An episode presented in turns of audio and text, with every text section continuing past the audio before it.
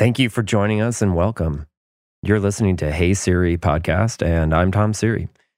I am the founder and CEO of RealSelf.com, something I've been doing for, well, now 13 plus years. And something I really am passionate about is sharing things that I discover and learn. I like to look for not just what trends are out there that are apparent, but underlying insights that can be gathered by looking at meta information, paying attention to consumers and what they're saying in our platform, and spending a lot of time with my audience, which are made up of doctors, practices, individuals who have industry relationships in the aesthetic space. Welcome to another episode of Hey Siri. This is Tom Seery, and this is the Siri that gets to the information that you really care about and want to know about. I am so delighted today to have a new guest. I have Rand Fishkin. Rand, welcome to Hey Siri. Thank you, Tom. I appreciate you having me. What I'm really excited to have you is I want to talk about your past, but also your leadership, your expertise. I've come to know you over the years, and you're also a business creator and someone really who shows up in the world in a positive way, trying to help others grow and expand their businesses and do better. And that's something I try to do with our customers is try to help them grow and succeed in what is a hyper complex world. So I would just love you to start out rather than me butcher the introduction any more than I have, maybe. Could you just describe yourself to our audience in case they don't know who Rand Fishkin is? Sure, yeah, absolutely. So I am a college dropout, a failed web designer, and then uh, the author of a blog that sort of got my career going called SEOmoz. And that turned into an SEO consulting business, search engine optimization, which for folks who might not be familiar is, is kind of the practice of earning organic non-paid traffic from search engines like Google. And that blog, you know, in the early 2000s, 2003, 4, 5, uh, kind of built our consulting business and then turned into a software subscription business. And Moz raised a few rounds of funding, I was CEO of that company for a long time until 2014 when I stepped down and then was at the company for a few more years. I changed the name to Moz in 2013. And so Moz today is about a 50-ish million dollar a year revenue business, uh, a couple hundred employees in the US and Canada. And I left in 2018, just a little over two years ago, and started a new company called SparkToro raised a very unusual round of funding. I've had my fill of venture. That's not a model that I'm passionate about anymore. And my co founder, Casey, and I have been building a web marketing tool or a tool for web marketers to help them with market research and audience intelligence, basically trying to help people get an understanding of what their customers and audience pay attention to, what they read, listen to, follow, watch, et cetera, without having to run big, expensive surveys. And I also do a lot of speaking and writing and uh, published a book a couple of years ago called Lost and Founder. And, you know, I have a deep debt of Jewish guilt filling my chest that, you know, every few days when I don't feel like I'm helping people enough, I feel awful about myself and can't sleep and, and have to go write more blog posts and do more webinars and all of that. So that is me in a nutshell. Well, we'll take advantage of that guilt today and also dig into that. You, can you can join a long line of relatives and uh, friends. well, let's talk a bit about your work passions, at least prior, and maybe carry them to present day. I got to know you, of course, through the venture world or startup world of Seattle, which is maybe too small. it's small, and I don't Very know if it's small. getting any bigger. But one of the other things I've just been a huge fan of is just anytime you would share, I think you call them Whiteboard Fridays, uh, was your video series. Yep, Whiteboard Fridays. Where you just were just incredibly helpful in trying to explain what I consider a black box, which is Google and SEO and search engine optimization. So I would love to do a few quick fire, finish the sentence type questions. And you know, we'll, we'll, we won't ponder too long on SEO or Google, but I have to ask you these. Yeah, let's do it. Okay. So the first is Google is no longer not evil. I didn't expect that. I thought you were going to say an algorithm. Um, okay. And then SEO is still a great way to get traffic. Interesting. What about thinking beyond Google or SEO? That means what? I think that means building resiliency. I think that's a very, very wise move for any marketer, any creative person, anyone who's building a business or an organization of any kind. Excellent. And then last one I have here is the most overlooked and, and potentially underutilized marketing strategy is what? Episodic content, like this oh. podcast. So here's my philosophy on episodic content. The analogy that tends to resonate most with folks is thinking of a network series or a Netflix series and how if you are attracted to and find or discover one episode and it resonates with you, there's an entire catalog of other related content, right? So that's true whether it's I watched one episode of Better Call Saul and the acting was incredible and the cinematography was beautiful and maybe I should watch a little bit more of that show. Let me see what that's about. Or Whiteboard Friday, right? Hell, hey, here's this Rand guy at the whiteboard explaining this one question I had about SEO for seven minutes. That was pretty good. Maybe I should watch more of this guy. Oh, there's 500 episodes in the in the catalog. Let me go back a few weeks and start watching. You know what? This is this is actually really useful to my job. Let me subscribe to this and get it every Friday. Right. I think this is valuable in terms of a podcast, right? If there's one episode that someone listens to and and maybe they're in whatever web marketing world and so they see the podcast because i'm on the show and they listen to it and they go yeah tom has interesting guests i should see who else is on his podcast let me let me go check that out that value of building up a brand that's associated with the content and a consistency a catalog that is discoverable and amplifiable that is mm. surprisingly powerful and really poorly invested in by most organizations, even the ones who do content marketing and SEO and social media marketing well. Why do you think that's the case? Why are these organizations not investing in these type of episodic content ideas and franchises? Is it they want quick return on investment and this is a slow build process or is there something else behind it? I think that is absolutely part of it, impatience. And I think to be totally honest, another big piece is that SEO has biased a lot of people, right? So, a lot of people who think about creating content think about creating content that serves their audience, their customers, their users, whatever. And so they try and figure out, well, what words and phrases are they searching for? Okay, I'm going to make a piece that solves this problem. I'm going to make a piece that solves that problem. I'm going to make a piece that solves this next problem instead of thinking creatively and sort of longer term and thinking of their content more like television creators or streaming creators think of a series, they think of content as a solution to a single search or a single query. And look, I think you can still have success with SEO, but it's very, very competitive. There are millions, if not tens of millions, of content marketers and brands who will be competing with you.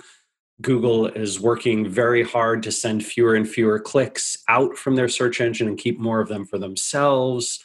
They and, and all of the social networks as well are biasing to things that keep you on their platform as opposed to sending you off to somewhere else. And episodic content, I think, frankly, is not something many people talk about or consider. Right. I would say I only heard marketers talk about it even a little bit in the last year or two. And even when I was doing Whiteboard Friday, you know, which I did for 10 plus years, right? I don't know that I ever conceptualized and thought about it like a product, right? Like a, a style of content. And I, I don't think I ever used the phrase episodic content to describe what it was. It sort of took the streaming world and the world of fiction television to change my view on that. Yeah, you are audience building and building a fan base. Yeah, follows you. When an event, it was actually a South by Southwest event. We called the House of Modern Beauty, and we had panelists and educators who came in to the house. And I will never forget that we had a very famous doctor there who has a huge Instagram following. on the panel, as well as a woman who calls her podcast Skinny Confidential. And so we introduced the doctor, and everybody politely clapped. And then here's Skinny Confidential, and the place erupted. just yeah. And people wanted pictures with her, and it was just amazing the fandom that is associated to someone who um, she really is just somebody who speaks her mind and is very transparent. And something I want to talk about next is transparency and authenticity, because I think that's what underpins much of the success you've had. I don't want to speak for you, but it seems like that. I mean, I hope that's it. you know, but also there's an expertise. You've certainly done your homework and a lot of research behind your knowledge. So why don't we use that as an opportunity to sort of switch gears to talking about authenticity since I sort of teed that up.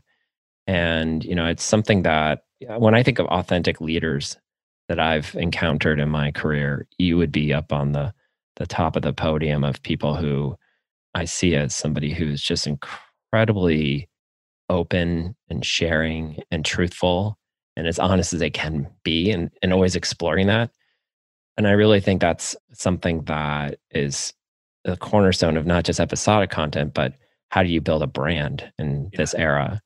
And whether you're a small business or large business, I think you have to humanize the experience. You have to be more relatable and stop marketing at people and communicating with them.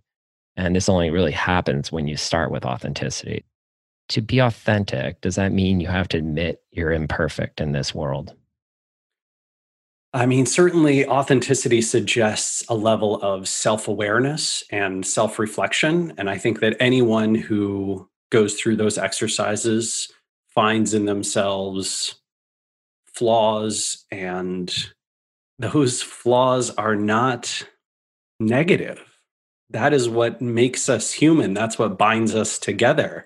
You know, the perfect person is almost aberrant in a way I don't even believe that they exist. And I think that finding those those flaws, those weaknesses, being able to recognize them in ourselves and take ownership of them, represent them honestly, be willing to work on them, sometimes be willing to embrace them, right? And and just accept ourselves for who we are. That's the heart of authenticity to me right? And then the i think the really challenging part is being transparent when you represent that out to the rest of the world. And that's a really hard thing because people can be judgmental especially in non one-on-one human settings.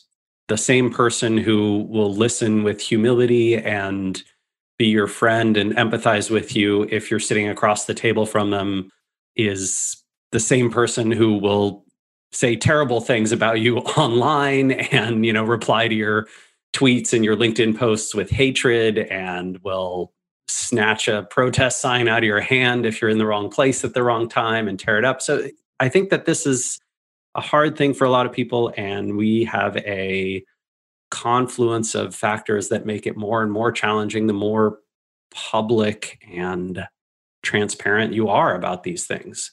Yeah yeah but the key is that I don't know about you, Tom, but whenever I have found that something is really hard, really, really difficult to do, to bring myself to do, to to face, it is incredibly worth doing. Yep. The harder that conversation with your employee is, the more painful it's going to be, the more important it is that you do it and and do it as well as you can in as transparent and authentic a way as you can. That fight that you're having with your significant other, same thing, right? These things, if you bottle them up and you don't express them, it only gets worse. And when I think about authenticity, I, I think about my childhood and how you really were taught to perform in a certain way. And for instance, don't show your flaws.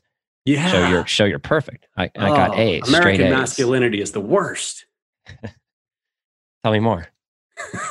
well, I mean, I'm sure you've encountered this as well, right? That the way that you are supposed to represent yourself as a man, especially, you know, I think this, I wrote about this a little in Lost and Founder, right? As a CEO, right? As a leader, is that you never show weakness. It is only strength and confidence that you project and portray. So no matter how bad you're feeling inside, movies and television and every story we ever grew up with taught us that if you are a real man, someone who everyone wants to follow and be proud of, you take your weaknesses and you shove them so deep inside that no one ever sees them. Not that you don't have them, but that they are never discussed, never talked about. When we grew up, I think things like therapy were still thought of as, I don't know, whatever, kooky and outside the boundaries of what real men Sign are supposed to do. Yeah. Yeah. Yeah. I mean, I can remember my dad attempting to embody that all throughout my childhood.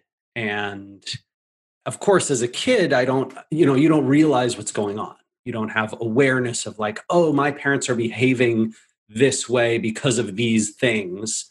But now, right now, I can look back and say, oh my God, my dad was, he was broken by the death of his brother, right? My uncle was killed in a fraternity hazing incident when he was rushing college. And like my mm-hmm. dad was just destroyed by that just a few years before I was born. And I'm named after my uncle, right? And now I see all these things of like, oh my God, what a what a messed up world my dad was living in and, and how all these emotions must have been eating away at him. And he felt that he, in order to be a real man, right, had to never talk about them, never be open about them. If you bring up my uncle's name to my dad to this day, he will walk out of the room, right? Because Yeah. he just can't, he just can't even bring himself to think about it. That is broken. Yeah, it's layers. It's and it's so deep, right? It's layers so, and layers down. So deep, right? And Yeah. so yeah. like you can have empathy for it. I have empathy for him and sympathy for him. And also, I'm like, Dad, you did it all wrong. And and I think that is exactly the same way that my dad represented his sort of relationship with racism too. So one of his best friends in the world was a gay black guy who was his roommate in college and they were super good friends. I remember I called him uncle when I was a little kid. And still, you know, I I recall my dad saying stuff that is completely unacceptable, right? That, Mm. you know, he he had this view about that there are fundamental differences and that whatever, you know, he'd say shit about black on black crime. He'd say stuff about gay marriage not being viable and how that gay couples shouldn't adopt kids and like all all this stuff right and and i think it came from a very much that same place of like put it away we don't talk about it it's not represented So do you just have it or you don't? I mean, in, in- like authenticity is something where maybe you have an art and that you have something special that your dad just doesn't have that talent. Gosh i hope that's not it. I think it's like anything else. I think it is a muscle and the muscle is weak until you work it out. And you know you can only lift two pounds? Fine. Next week maybe you can go to the five pound one. In a month it's 10 pounds. Before you know it hey look i see a little bit of definition in my mm-hmm. arm. I think this works the same the same way. You know it doesn't happen all at once. You have more and more conversations. You talk to more and more people. You listen to different ideas and opinions and you don't reject them out of hand. I think one of the most painful but most worthwhile things i've ever done is to listen to ideas that i find largely outrageous and incendiary or revolutionary and try and imagine well is there a kernel of accuracy there?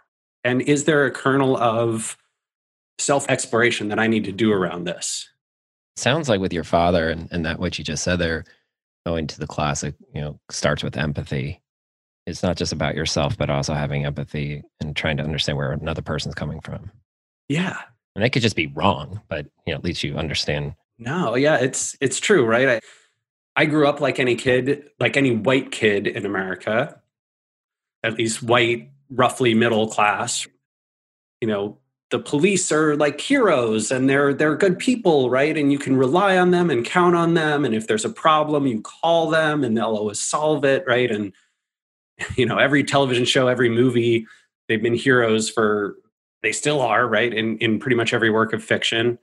And realizing that, oh, it's not that there's a few bad eggs, it, it might be that there are no good eggs.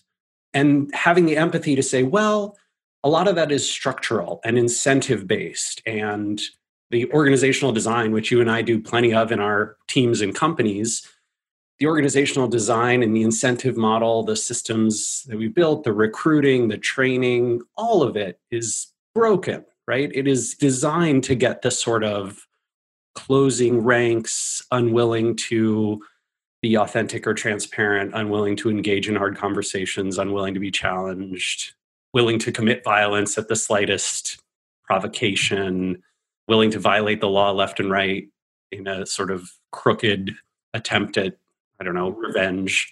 All of that stuff is a design.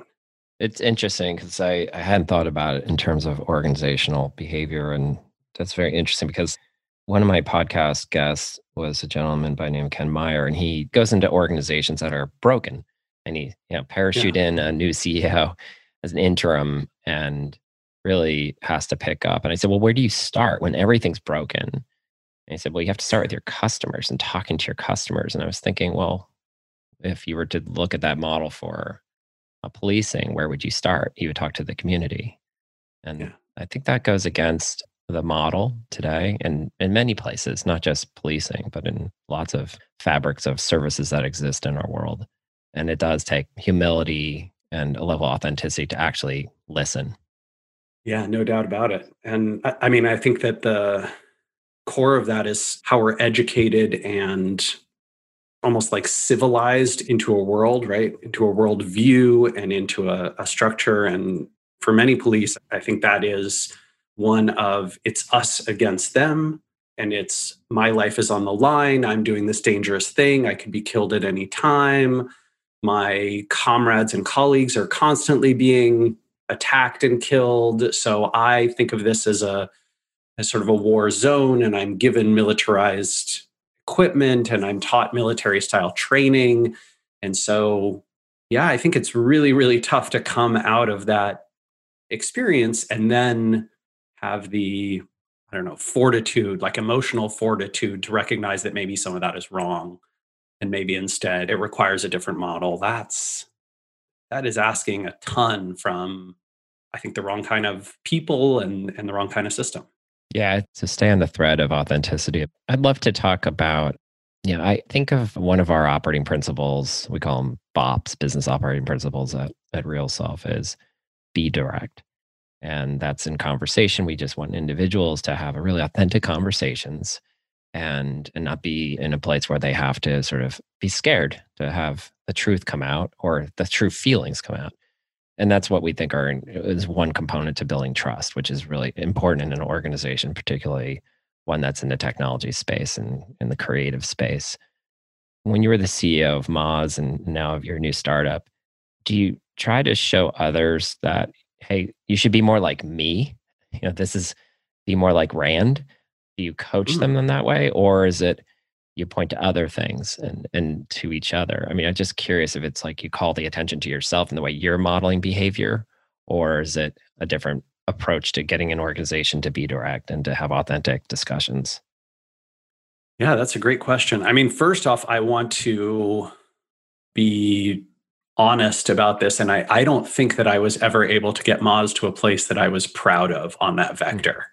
At least not as it scaled. You know maybe when it was a small company from you know seven people to around 50 or 60 people i think that was you know there were plenty of times where i felt that camaraderie and closeness where i would have said yes people are to use the kim scott's sort of radical candor model right? The challenge directly but care personally.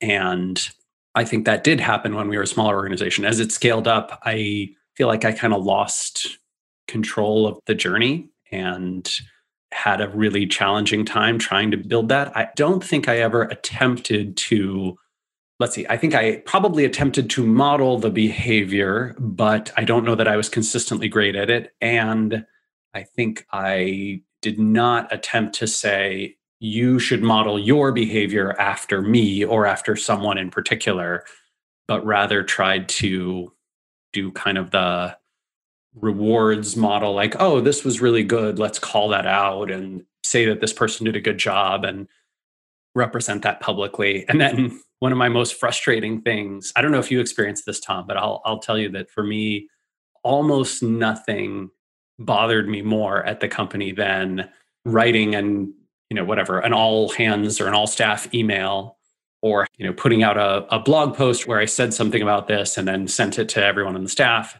and then finding that the open rate was 30%, right? that like people didn't even read it. And I still struggle with the empathy around that. Like, why would you work at a place where you don't want to every few months kind of read something from the leader of the organization and see what's going on? I'm smiling right now. I totally relate to this. yeah, yeah, yeah. So I I'll be honest, I have never been able to get into that mindset. I mean, it's engagement. I think that's just uh unfortunately, yeah. I think achieving engagement in an organization is one of the hardest challenges for every business leader, operator. True engagement, yeah. real engagement. People really want to be there for the right reasons. And when you can get that, that's yeah. magic. And I agree with you. In the early days, it feels like everybody is connected to the belief system, the vision, the mission. At some point in organization, I guess we've seen it happen in my company, and you do cross a, a point where you start hiring people who are just looking for jobs. And I don't I don't judge them for that. I just think it's then hard to watch the magic sort of dissipate. Yeah. I think this is this is where my challenge comes in with it is that it's hard for me to understand the mentality, right? Like I I want to sit down with those folks and be like, "Hey, tell me, you know, you see this email it comes in from your whatever your CEO, and it's not like overly corporate, right? It's just human speak like, "Hey, this is what is going on. This is what's hard. This is what's good." What were you thinking when you selected the message and hit delete before read? Like, tell me about that process, right? Because I know you get seven emails a day, so it's not like a huge load or you know whatever it is. It's like let's talk it through. I want to know. And why are you here? And you could quit and get a job anywhere else. So if if you're not excited about, tell me. I don't. I don't know. Well, if you've ever uh, taught a course before or spent time with professors, I think you would hear very similar. I taught a course at University of Washington for just a week. It was an entrepreneurship class, and oh, okay, and yeah. uh, you know, guest speaker or whatever it was called. But it was a ton of work. Okay, so I first appreciated the monstrous amount of prep that was required, and and I had to teach two classes for uh, something like six hours twice in a week, so twelve hours of work. And the first day, I I went to the MBA class, um, the daytime MBAs, and the first question I asked was, okay, so let's get a just, I would love to know my audience here. What are you here for? And so I went, how many of you, and it was an entrepreneurship class. So how many of you here to start a company and desire to start a company someday? No hands go up. There's a room of 75 people. Like, okay, how many of you want to join an early stage startup? No hands go up. So I'm like, what else is left? Let's see. Um, how many of you want to be involved in like entrepreneurship, like within a corporation, you want to be like in part of an innovation team, like two hands go up. And i'm just like, I don't get it. I'm running out of what could the possible motivations of this class be. So I say to the guy in the front right next to me, I said, What are you here for? He said, Oh man, I need the credits. right. Yeah. Totally. I was like, Oh no. So I need the paycheck, right? I just, you know, they didn't open your email. Maybe, hey, I'm here for the paycheck, man. Don't you right. get it? Sure. And I know that's frustrating. And as a founder, no one is going to be as passionate as you. It's just no yeah. one will possibly carry the level of passion and desire to um, make a difference in the world with your business. You know, you know, I, I don't know if this is just my experience, but you know who tends to do that? Consultants. When I hire agencies, which SparkToro is, you know, only two of us, right? It's just me and Casey. And we have hired, I think, five consultants or agencies and the level of passion and commitment is outstanding. We just get extraordinary work. They, they like pay detailed attention. You know, they give us their all. Yeah, I, I never have a conversation where I don't feel like I'm getting that full, full engagement. And it makes me want to just scale the business that way. So Casey and I used a, you know, we used a consultant for our UX, we used a consultant for design and, and for sort of our art and brand. We used a pair of consultants and agency for our uh, launch analysis and uh, early customer feedback. We're using an agency now for conversion rate optimization. The engagement is phenomenal from every one of those people. And granted, you know, I have a good network of consultants and agencies, but I think the really nice thing too is if I ever felt like that passion and commitment wasn't there, hmm. then next month we're done, right? And I'll find somebody else. So instead of trying to spend a bunch of cycles and emotional bandwidth of my own, attempting to get someone on board, attempting to engage them, just find consultants and agencies who will do the work. And if and when they're ever not cutting it, we'll go to somebody else. Yeah. Yeah. They have that fire in the belly that they know they have yeah. to stay connected and probably have chosen what they're doing based on their passions. And in your book, Going to Lost and Founder, I, I really enjoyed reading it because it, it was almost moments where I just would say out loud, yes, a total, I wish I had known this ahead of time or you, you said it and I wish more people would hear it. So it's a great, a great book. And I wish I'd read it earlier. I was just to be honest, I read it to prepare for this conversation. But in the beginning, you're you're in the very, very start, you say your subtitle is a painfully honest field guide to the startup world. So I, I have to ask, were you saying is being honest painful for you? Is it painful for the listener or the reader? Or is it painful for those people who you talk about in the book? Or all? I think it can be for all, but I certainly my intention was I personally, in sharing this, will be painfully honest with you. I think there's the truth and then there's the whole truth. But why is that painful? Because like we talked about earlier, right? When it when it comes to racial injustice or you know, you're dealing with your brother's death or dealing with why people don't pay any attention to you, right? There is real pain in exploring the deep roots of why something is happening, as opposed to merely the surface level of what is happening. If the what is happening is when you raise venture, you are sort of committing to help the fund return minimum threshold and that requires a certain growth rate and you know certain metrics and and certain amount of money and then if you fail to get there what happens so I think almost every startup book that I've ever read by a successful founder, well, first off, they're almost always by successful founders. I'm putting that in air quotes for those of you who are listening.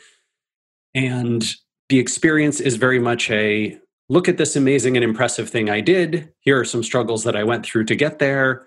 Be amazed by my genius and fortitude and resiliency.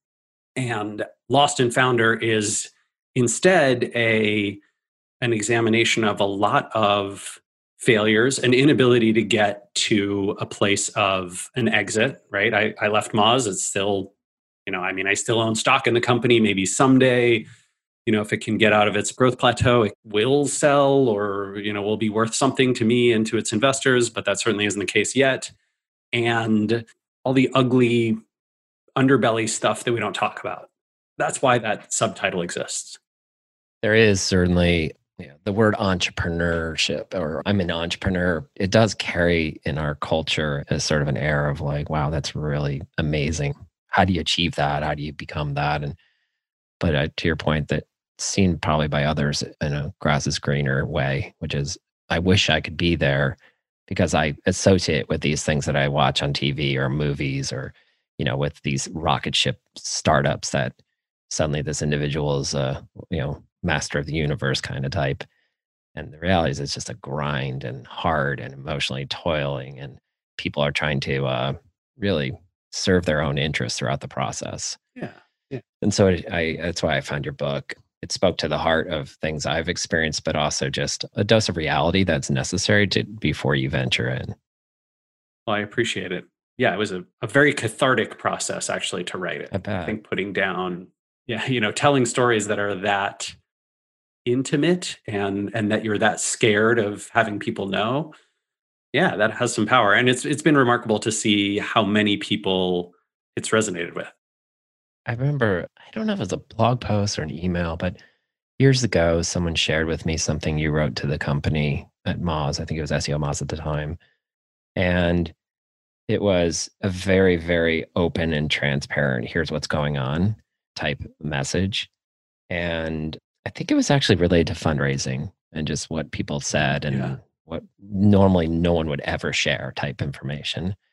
and I was wondering, did you just get a lot of flack from that? Not just from the people who you reference, but maybe people in the company who really Rand, why are you sharing so much? You're you're sort of giving away the secrets or you're you're making people uncomfortable or what what kind of feedback loop did you get for that level of transparency? Um, it depended on the era. So in the you know in those early and scaling years at Moz, I think it was is largely seen as a strength and it was seen as part of the culture. It was something that attracted most of the first 50 to 75 people who came to the company. You know, if you had asked a lot of them what brought you here, they would have said, "Oh, well, Rand's writing or TAGFEE, right? The company's core values, the, the transparency that it shows, right? I like this style. This is something that I find really compelling." In later years, absolutely you know changed i think became more of a traditional type of tech startup tech company. I don't think i'm allowed to go into details but i can tell you that for lost and founder there were nine or ten months of legal fighting about the publication of the book and how that related to my departure slash dismissal from the company. And it got so ugly in the first three months that we hired counsel I think I paid $20,000 to have someone, you know, a personal attorney fight with my company about what I could write about my experience. um, bleh, gross. It was. But you're past it. Super, super gross. I think. Yeah, we are. Well, you're published. yeah, the book is published, which is which is a feat on its own. And I didn't see any black redacted more, you know, like CIA. Type. Yeah, yeah, no. That would have been fun to include too. But the reality is that I, in my last few years, burnt some bridges. And the book probably didn't do any of that any favors either. Well, it seems like you're building new bridges with, you said you have a different approach to financing. When I look at your blog post, you still have this amazing fan base that follows you and comments and engages. So, yeah, no, it's been it's been really wonderful to see. You know, Tom, the day I left Moz, I published a blog post on SparkToro, right? The site that I think I launched that site that night and then published the blog post there. And, you know, the post was called My Last Day at Moz, My First Day at SparkToro. And it was like a Monday or a Tuesday. And the next six or seven days, I spent going through literally 500 plus emails, probably more than that. Just all these people saying incredibly kind things like, you're the reason I have a career in marketing, right? You helped me get my job. Whiteboard Friday was instrumental to me leveling up. You helped our small business get off of the ground. You introduced me to these people years ago. You helped us find this consultant. Whatever it was, like I, I came into this office. I'm in I'm in the shed out back of my house. Came into this office the next morning, and when I opened my inbox, I was kind of overwhelmed. And then, you know, by the fourth or fifth email, realizing what was going on, yeah, man, I I was crying, just openly crying, like holy, holy crap. I remember I went inside and Geraldine was my, my wife, who you know, uh, was at the at the breakfast table, and I was like, "Yeah, honey, this is incredible. Maybe all those years that I spent building that company was not in vain." Because I think you know, when I left, I felt like it was. I felt like I felt like I had wasted 17, 18 years of my life the entirety of my adult life up to that point building this thing that wasn't really what I wanted to build and I just didn't have the self-awareness to understand why. Yeah, I was heartbroken and financially broken and all these things. I was thinking about how there's sometimes a truth that you might not want to share with an organization because it would just take all the steam out of, you know, all that excitement and energy could just come tumbling out. For instance, a lawsuit from a, uh, somebody who's suing you for some major patent violation. It's coming from like a, a corporation the size of Google or Facebook, and you, maybe you want to shield the company and not be transparent. Can you talk about a little bit? Like, is there a place where you found you should draw a line where you don't want to be fully transparent? It could be the cap table. I don't know. What have you found and, and believe in at this point? Let's see. I think the right thing to do is to figure out the right level of transparency for you and your culture and your not necessarily comfort level. I think it's okay to go outside your comfort level, but to design these types of values around what you want to represent in the world and what you're passionate about and to attract people who share those values. And that could mean a very secretive culture like Apple. It could mean an extraordinarily transparent one like those early days of Moz. For me personally, right, if you're asking like what do you Rand want to build? I want to build a small company. Not necessarily in terms of revenue or customers or impact. I think those things I, I want to have a big impact.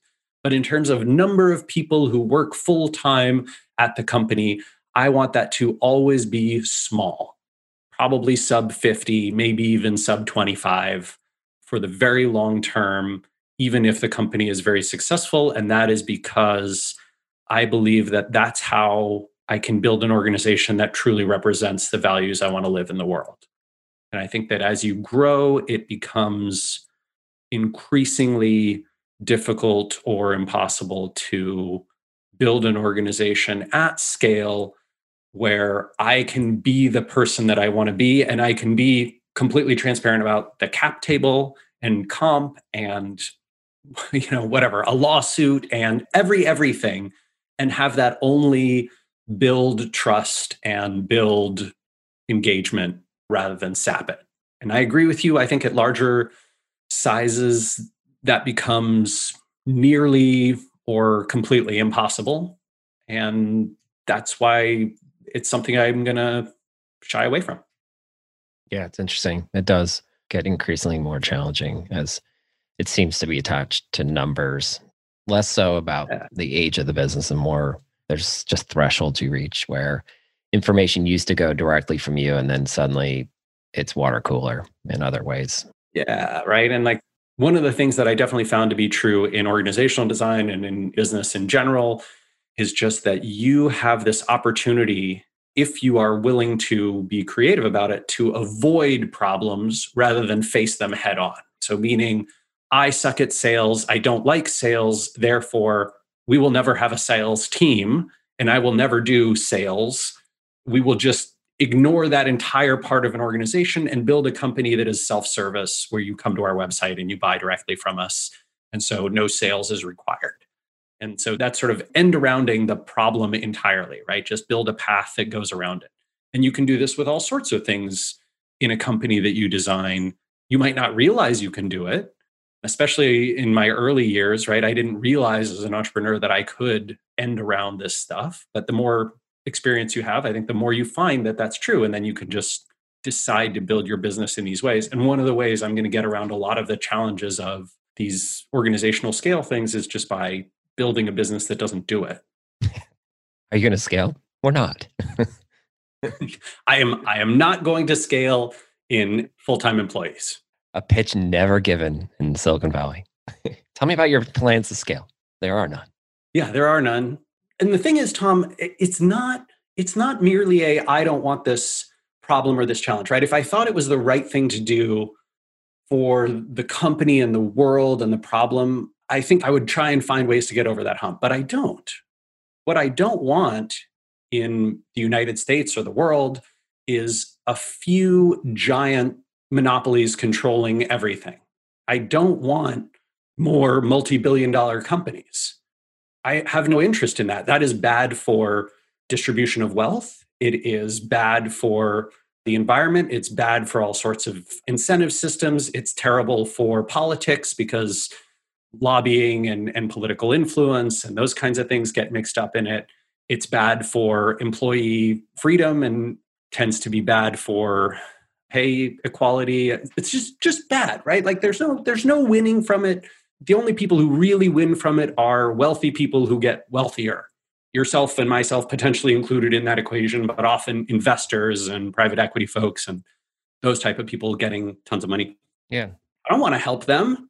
You know no offense to my venture investors at moz but they've got gorgeous bajillion dollar mansions already. What the fuck do they need more money? Why do i want to why am I making them more money and like their LPs more money? What? What am I doing with my life? What is the point of that? That doesn't fit with my values or interests. So let's go find something else to do with our time and energy, right? And that's that's why I'm passionate about, you know, I like the investors that I have. Some of them do have money, some of them, you know, this is the only money they've ever invested. I'm excited about that.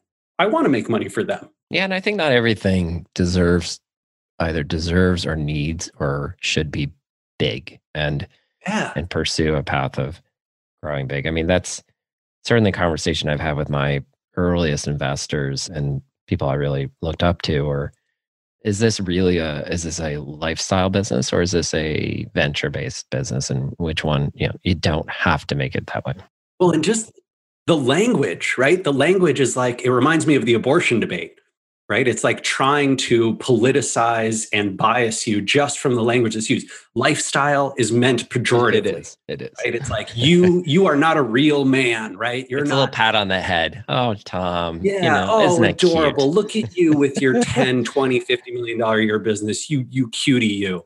Right. It's it's meant to be pejorative. It's meant to suggest that you are not that's playing right. with the big yeah. kids. It's meant to prey on fragile masculinity, right? It is designed to encourage us, people exactly like you and I, to swing for the fences and go big so that we can make very wealthy people much wealthier. Yeah. Believe me, I'm out there every day swinging hard. yeah, right? And I was too. And I don't want to listen to that propaganda bullshit. Like I don't, I don't buy into that at all. I think that we can intellectually and emotionally reject that entirely. And when we hear lifestyle business and venture scale business and home run, we can call it for what it is, which is, oh, oh, I see. You're very rich and you want to get much richer at the expense of people who are not going to be paid or compensated nearly the way you are. And you're going to take 100 bets and 95 of those are going to fail. And all those entrepreneurs and people who work for them and the customers and the employees are going to have a terrible time. Screw you. like, I hope you take a hard look in the mirror tonight, my friend. One of my favorite pitches I had to do was with a board member I have right now. His name's Mike Slade. He's oh yeah, um, he's a fantastically interesting individual. Worked for Steve Jobs, worked for Bill Gates, and I think the first internet company. And so when I pitched him, I gave him a deck, you know, just a printed out version. He said, okay, what pages are the financials? And I said, oh, I, slides 13, 14, 15. And he goes, okay, he tore them out and he crumpled them up and threw them in the garbage. and I said, I'm sorry, what, what is this about? And he goes, I know what it is. Let me guess. It's uh, a hockey stick up to the right. And he just went through all these things that he, he had predicted were obviously there. He goes, Okay, what I really want to hear is the story. I want to hear about your passion. I want to hear about your interests and what what you intend to do to make a difference. And I've always thought of that moment as like a catalyst to me thinking about the business in that context and less about how do I engineer a financial outcome. And I think that's been healthy. I'm like you, I still haven't had an exit, but I feel fulfilled in that I've been able to pursue something that has let me stay to my values and adhere to my belief system and and work with great people. One of the questions last on transparency, but it's something I could talk to you for for hours and hours. And typically, we would probably be having this conversation over a cocktail. Feel free to break one out if you. it's only eleven forty three in the morning. I will not be judging though.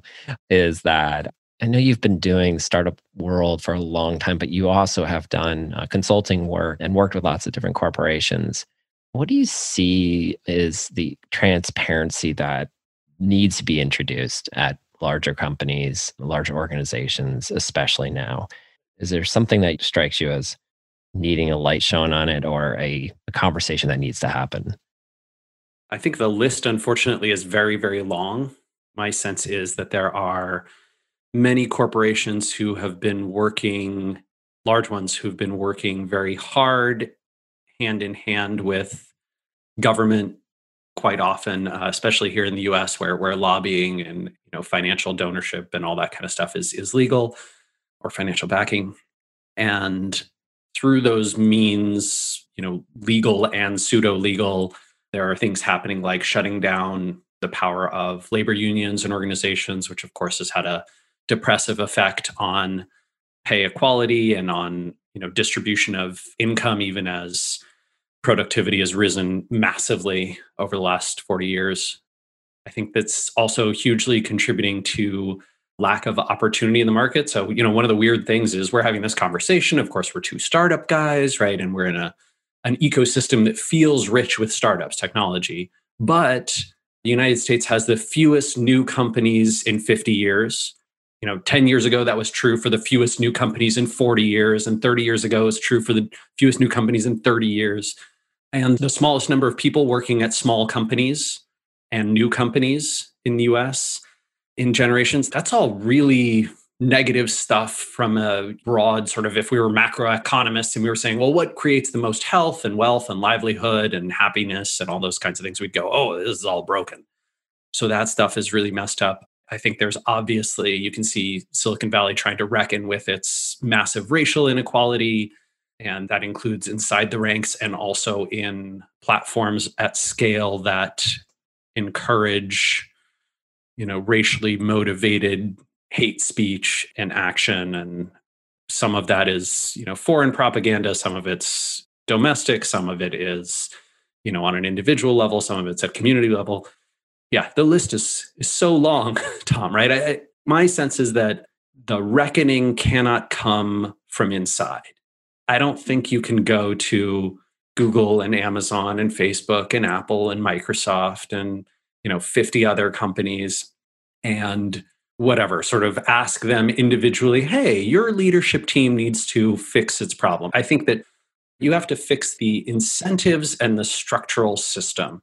And unfortunately the reality is the only way we have to do that right now is government. And we are not super awesome at electing people who are good at this. So we've got to change that too i don't know whether i have short term hope, but I do have long term hope. I think that it might be painful. It might get even five or 10 times worse before people wake up and fix the situation. But yeah, someone reminded me the other week of what Churchill said about Americans, which is you can count on them to do the right thing after they've tried every single other thing. Interesting. Yeah, the worst review I could find on Amazon of your book I don't know if you look at your reviews, but you had very, very few negative posts, a lot of high quality, positive reviews. But the worst one I could find said, Rand is mostly wrong about business and how to live. Um, and I and I was just thinking, you know, based on you're very open with your conversation about social issues, political. Do you think political based views or social hot button issues should be brought into the workforce, be brought into the environment of an employment situation? Or are there some that don't belong there and should stay out? It's a lot in there to unpack, but hopefully that was uh, mm-hmm. in there. You could um, offer your own insights into the appropriateness of that conversation in the workplace. So, my view on this is that whether you bring them there or not, they are there. They are permeating, they are ever present whatever social and political issues are the air that we breathe often literally and the you know the water that we drink and the checks that we cash from our employers and how our work is structured and how we're rewarded for it or not and who gets compensated and how and how we commute to work and the interactions that we have there it's everywhere so if your employer is telling you don't bring those opinions to work what they're really saying is only i and the world around us am allowed to dictate what happens. Only I have the power and influence to do this. You are to be subservient. You are not to challenge. You are not to bring your position into this. You must adopt mine if you want to work here. Personally, I have no passion or interest in working with those kinds of people. And my hope is that many other folks will recognize that and stop doing it as well. And I think that we as individuals have the power to, when we are in fields like high tech, because there is so much more demand than supply for talented people, we can influence the places that we work to be better social and political citizens, to be part of the change that we want to see in the world. And if we don't do that, we're abdicating responsibility. I think we're avoiding a hard conversation.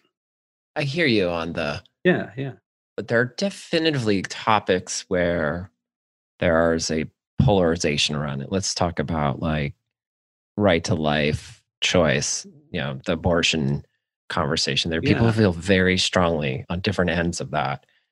There's usually not yeah. a lot of people in the middle.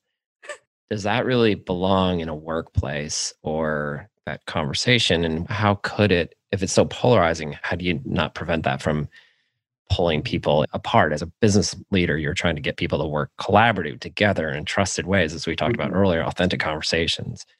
But if the conversation has very different views on it, how does it lead to a healthy workplace?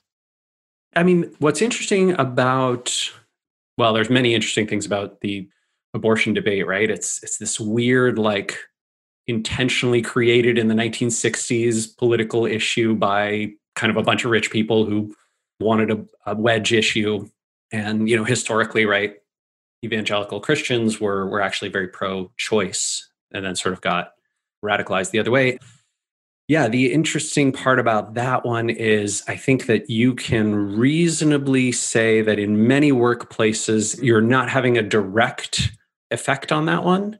And I think that it is okay to not necessarily tackle every issue that is largely ancillary or disconnected from the business all the time. So, racial injustice is something that is so pervasive that it you know it invades our work environments and runs through them no matter what but abortion hmm, maybe for some of us right I, potentially RealSelf has some stuff around there right? Because you work with a lot of medical professionals. There might be something there right? And so it could be that RealSelf the right thing to do is to have a you know sort of corporate stand on it and make a choice and then intentionally make that part of the values and the corporate commitment right? Like you know we are whatever an organization who believes that women and people of all kinds right have a right to decide what to do with their bodies and blah blah blah right? Like and and you make that part of the corporate statement.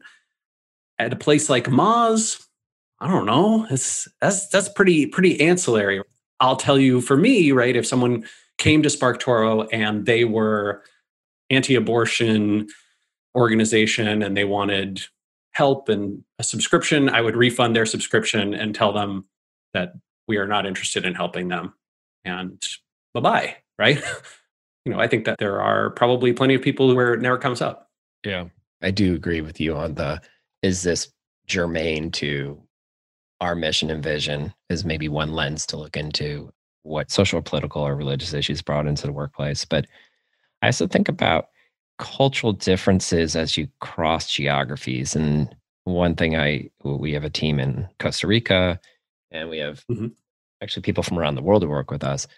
And there have been times where a choice of words are different, how you refer to a, a female, if you're a male, you might use a term that we would never use in America.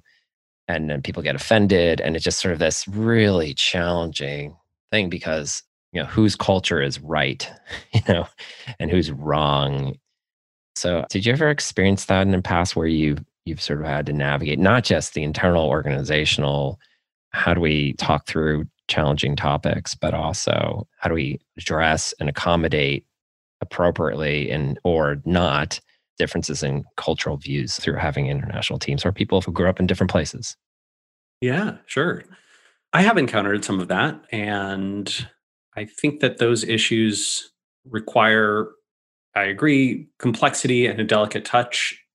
And also, I think that much of the time, the right thing to do is relatively clear to leadership. And sometimes it's, it's, abdicated in favor of a sort of well let's be sensitive to other cultures right like in this other place we're operating it's illegal and considered immoral to be gay, lesbian, bisexual, trans, queer, right? And so we are going to pull back on our messaging around that. We're not going to, you know, do anything because we want to be sensitive to the to the culture there.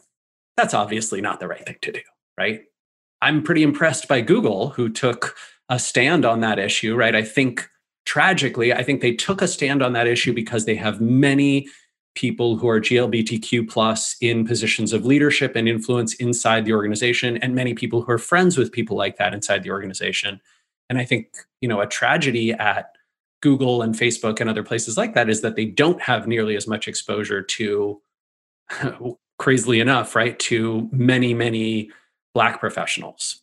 those organizations, it's like, you know, whatever, 17% of the United States is of Black ancestry, but um, like 2% or sub 2% of Google is, sub 2% of Facebook is, right? So those kinds of things you go, oh, right. That's why you have empathy and sympathy and are willing to take tough stands that, you know, put you at odds with the Chinese government, put you at odds with the Indian government, put you at odds with these governments in, you know, in Asia and, and the Middle East. But you are not willing to do that in the United States or, you know, whatever it is on these other ones.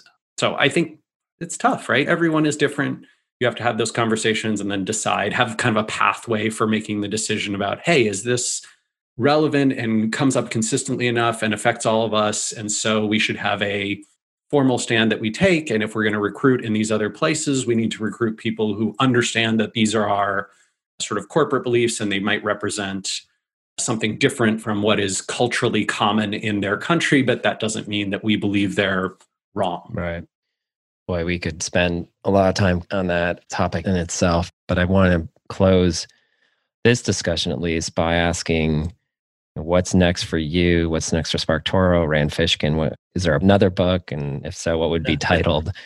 Or what other episodic content can we expect from you or already exists? Yeah, yeah. I mean, I have been doing some experimentation on the blog with some series. I just wrote a series about sort of the dirty secrets of Google which did pretty well. And so I, I, might do more series like that. You know, I would say that my future with SparkToro is very much a get to profitability first, and then lots of things open up.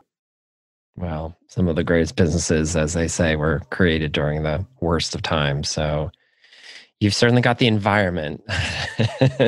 yeah, great. set great. for uh, doing something great. How can my audience find you? Is it just go to sparktoro.com or would you suggest Sure, yeah. So anyone can try SparkToro for free. It's it's at sparktoro.com, and uh, you can find the blog there where I write about Google and web marketing and Facebook and advertising, PR, market research, all that stuff. And uh, I'm most active in terms of social networks on Twitter, where I'm at Randfish. Awesome. Thank you so much, Rand Fishkin. awesome conversation. I, Tom, this was wonderful.